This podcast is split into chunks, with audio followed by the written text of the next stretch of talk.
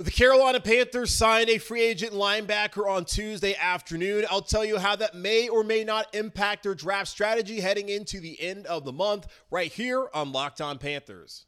You are Locked On Panthers, your daily Carolina Panthers podcast, part of the Locked On Podcast Network. Your team every day.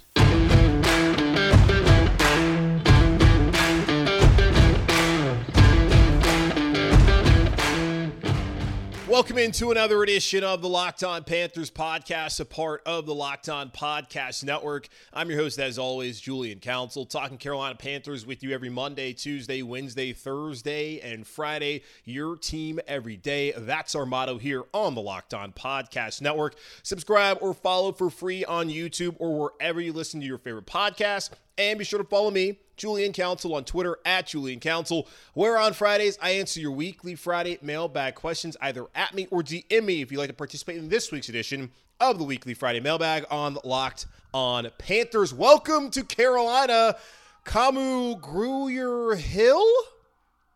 I hope you got I got your name right. Um, a player I've heard of before, but not a player I'm very um, knowledgeable about because I don't even really know how to pronounce his name. Went to the old YouTube, tried to figure out uh, how to say it. I think I got his last name right. Now, his first name, not quite sure, but the Carolina Panthers have signed veteran linebacker Kamu Grugier Hill, who has experience as a starter in both Philadelphia with the Eagles and in Houston with the Texans. He has 37 career starts and 98 appearances, but really what he provides here to Carolina is depth at inside linebacker and a key special teams player. So you now have guys like Sam Franklin and Frankie Luvu who are aces on the special teams unit here in Carolina, which is good. The Carolina Panthers at this point in time with 22 days until the first round of the NFL draft. If they're going to add some veterans, you're thinking they're going to add some depth pieces that can come in and fill in potentially that have experience. It's good when you have guys like Frankie Luvu and Shaq Thompson as your starters at inside linebacker. It's good to have players like a Grugier Hill who can come in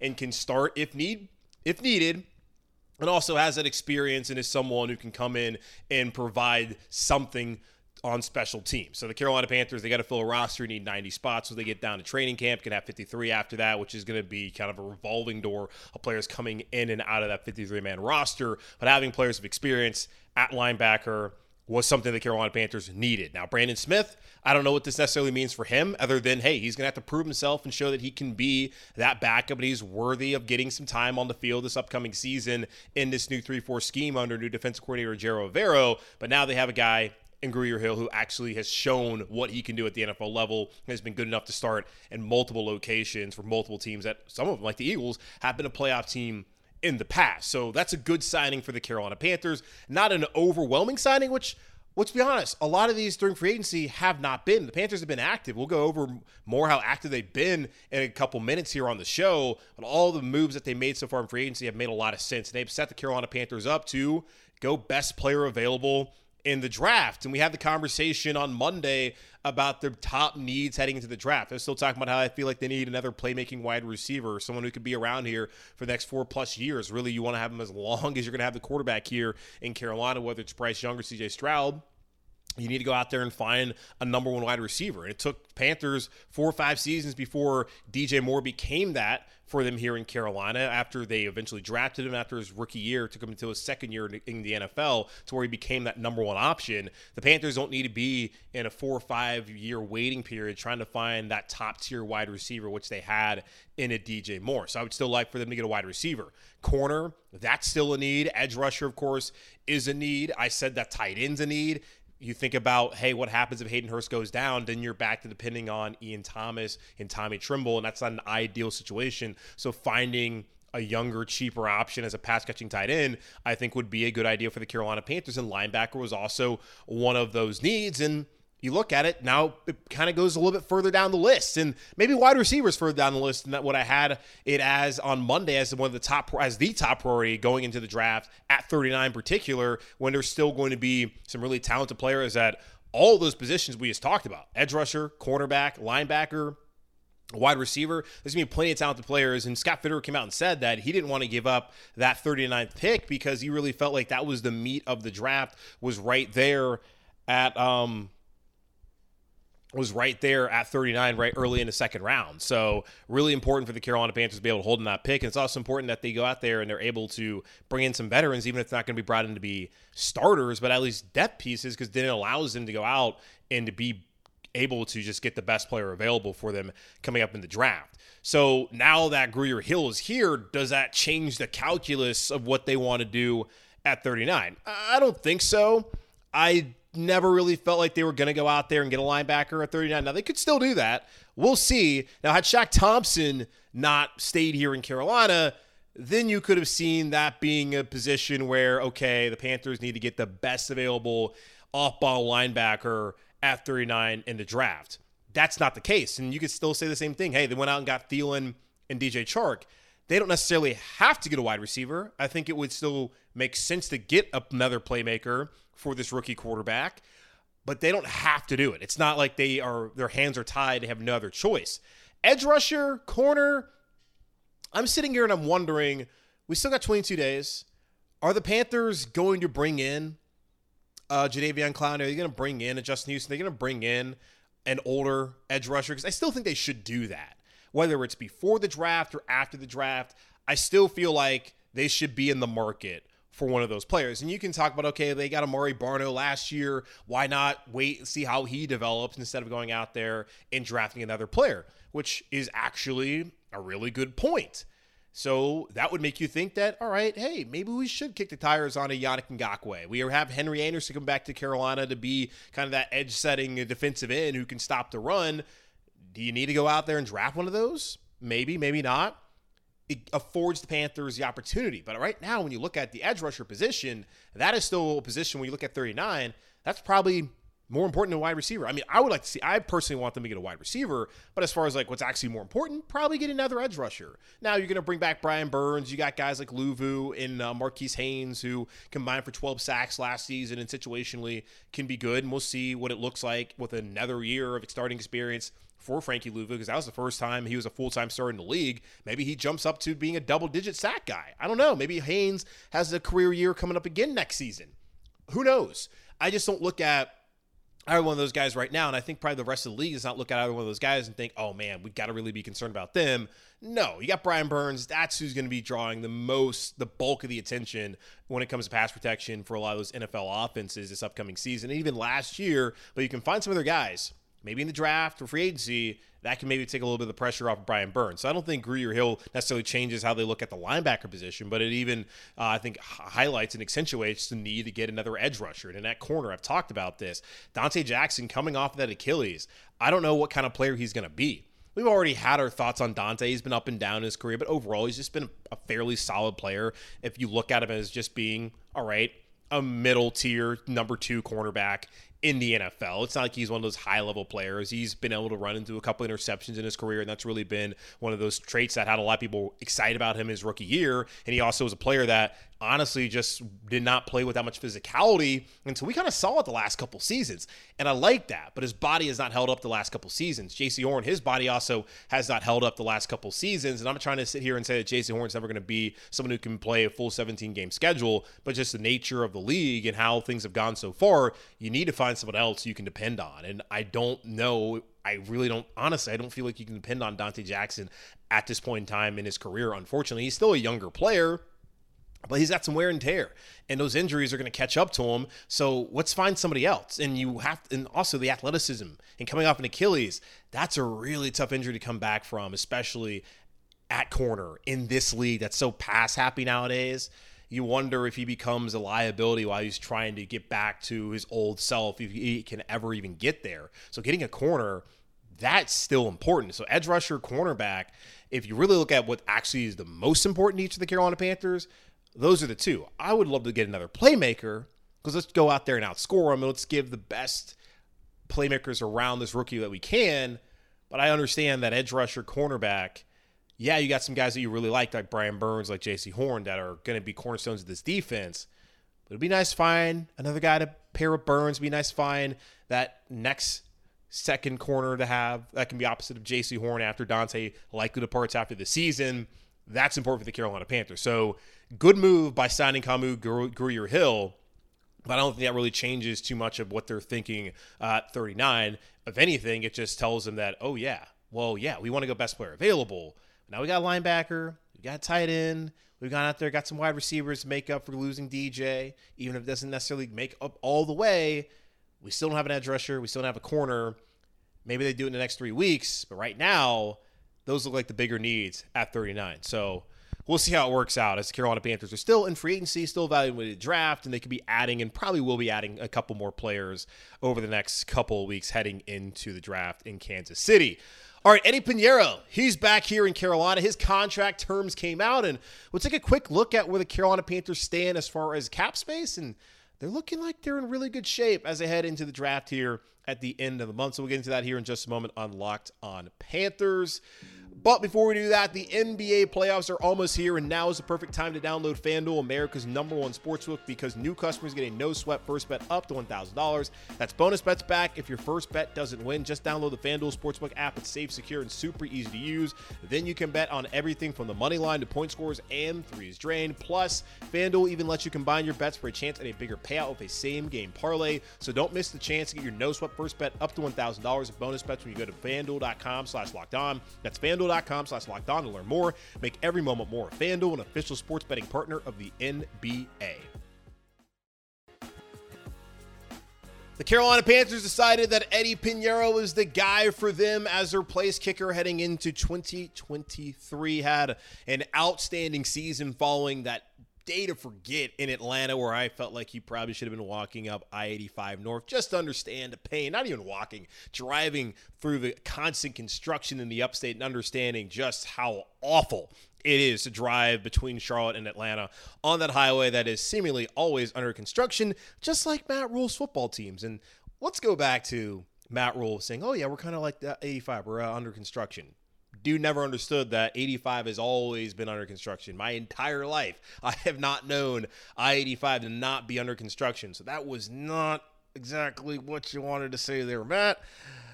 But now he's in Nebraska, so who really cares? But Eddy Piñeiro here to stay in Carolina at least for one more season, two year, $4.1 million deal with 2.25 million fully guaranteed or million guaranteed, I guess fully guaranteed, uh, 2.25 million guaranteed.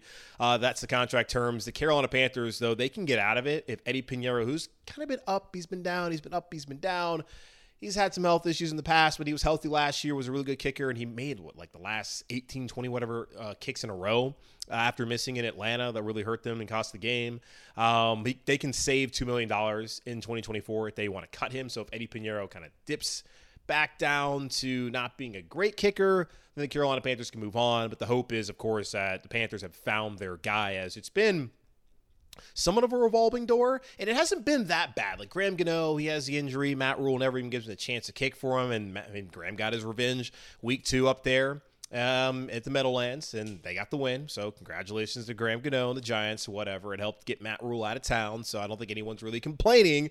Um, but to get rid of Graham Gano, never really loved that decision. Of course, we can go all the way back to Harrison Butker, but that's a team that had some veteran players, wasn't really trying to put their playoff not hopes, but they didn't want to put a rookie in there when they already had a proven kicker who, yes, struggled but won that battle in camp. But we don't need to really rehash that, even though I just did. But not having know and then going to Joey Slye, that was always a bad decision. God bless him.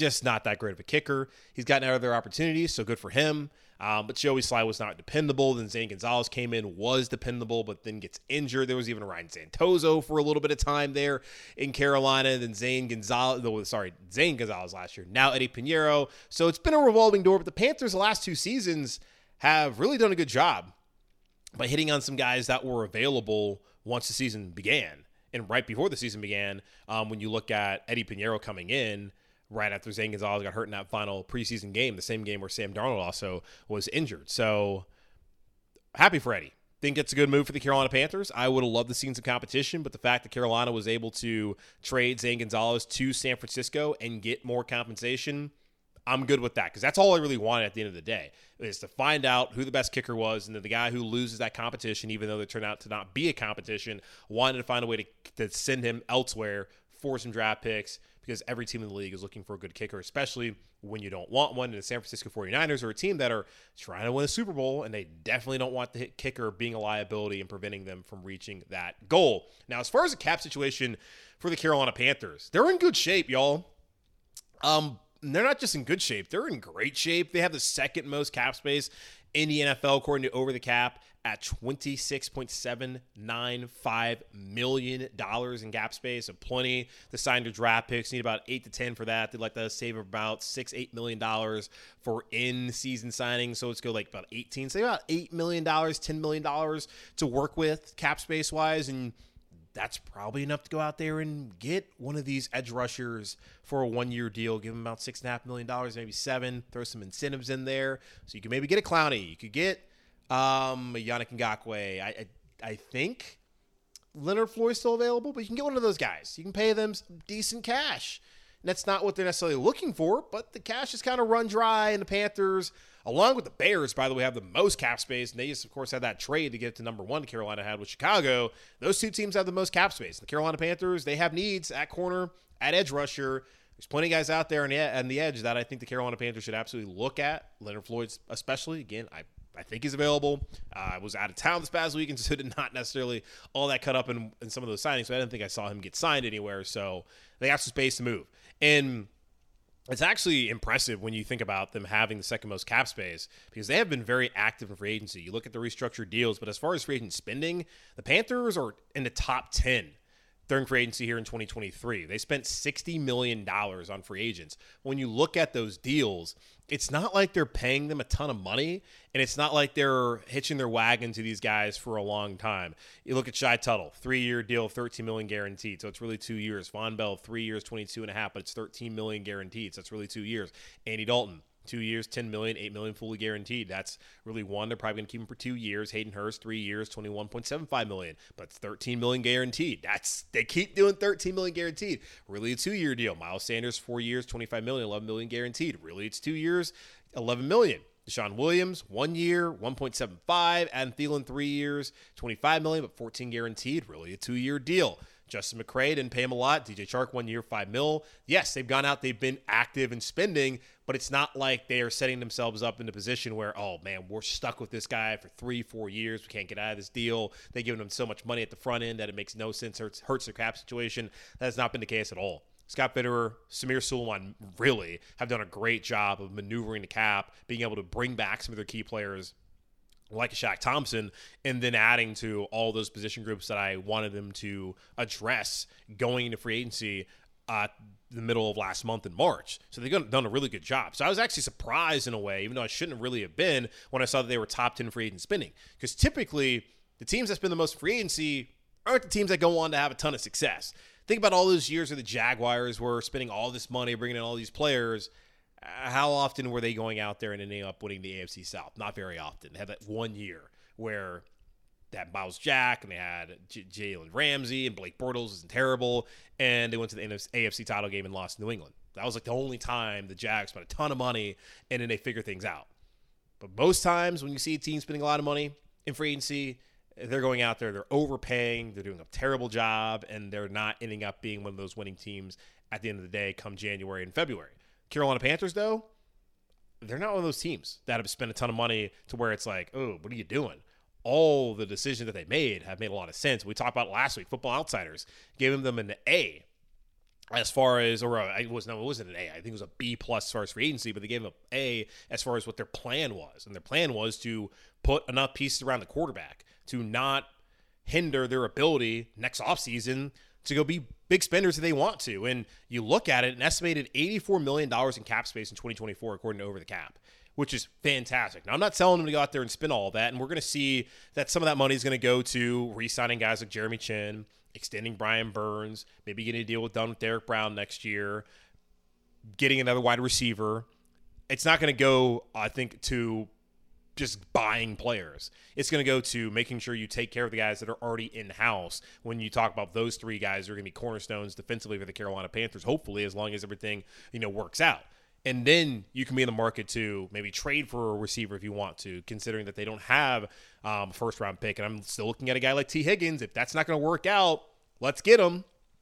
well, they can go out and, buy, and pay one of these top tier free agent wide receivers next year a ton of money. Or they can trade and have to be able to extend that guy and give him a lot of money. So the $84 million in cap space is there because the Carolina Panthers have not put themselves in the situation where, oh, darn, we gave this guy a lot of money and that's going to hurt us down the road they're now in a really good position moving forward because of what Scott Fitter has been able to do. Samir Suleiman, Dan Morgan, the entire front office by making smart, sensible decisions and giving the guys the kind of money that makes the most sense for the organization, but also is rewarding them for their talent and their play potentially here in Carolina and in the past. So they have a chance to significantly improve the roster next season.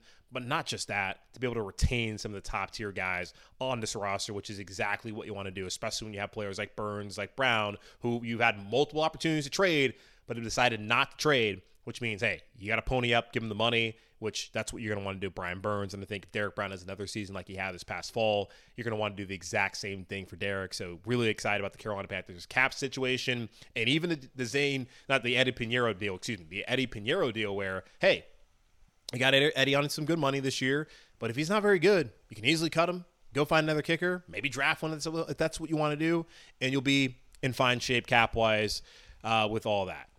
All right, let's take a quick pause here on the show, and I'll come back and uh, wrap things up here on Locked On Panthers.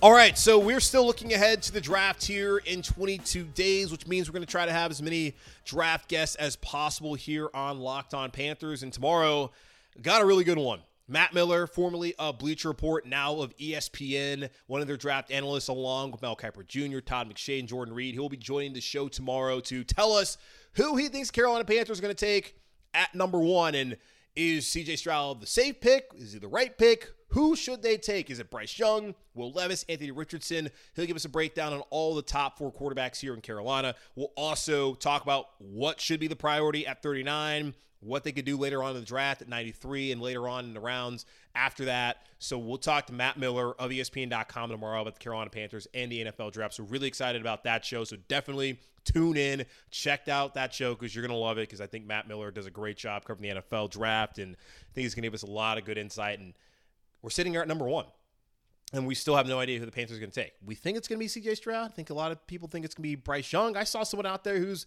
dead set that Will Levis is the guy. I don't know if that's going to happen, but hey, man, it might. So can't rule it out just yet. So Matt Miller here on the show tomorrow on Locked On Panthers. But that's going to wrap up this edition of the Locked On Panthers podcast, part of the Locked On Podcast Network hosted by yours truly, Julian Council. Subscribe or follow for free on YouTube or wherever you listen to your podcast. And follow me, Julian Council, on Twitter at Julian Council, where on Fridays I answer weekly Friday mailbag questions, either at me or DM me if you'd like to participate in this week's edition of the weekly Friday mailbag on Locked On Panthers. In the meantime, be safe, be happy, be whole as always. Keep pounding, and I will talk to y'all and with Matt Miller on Thursday.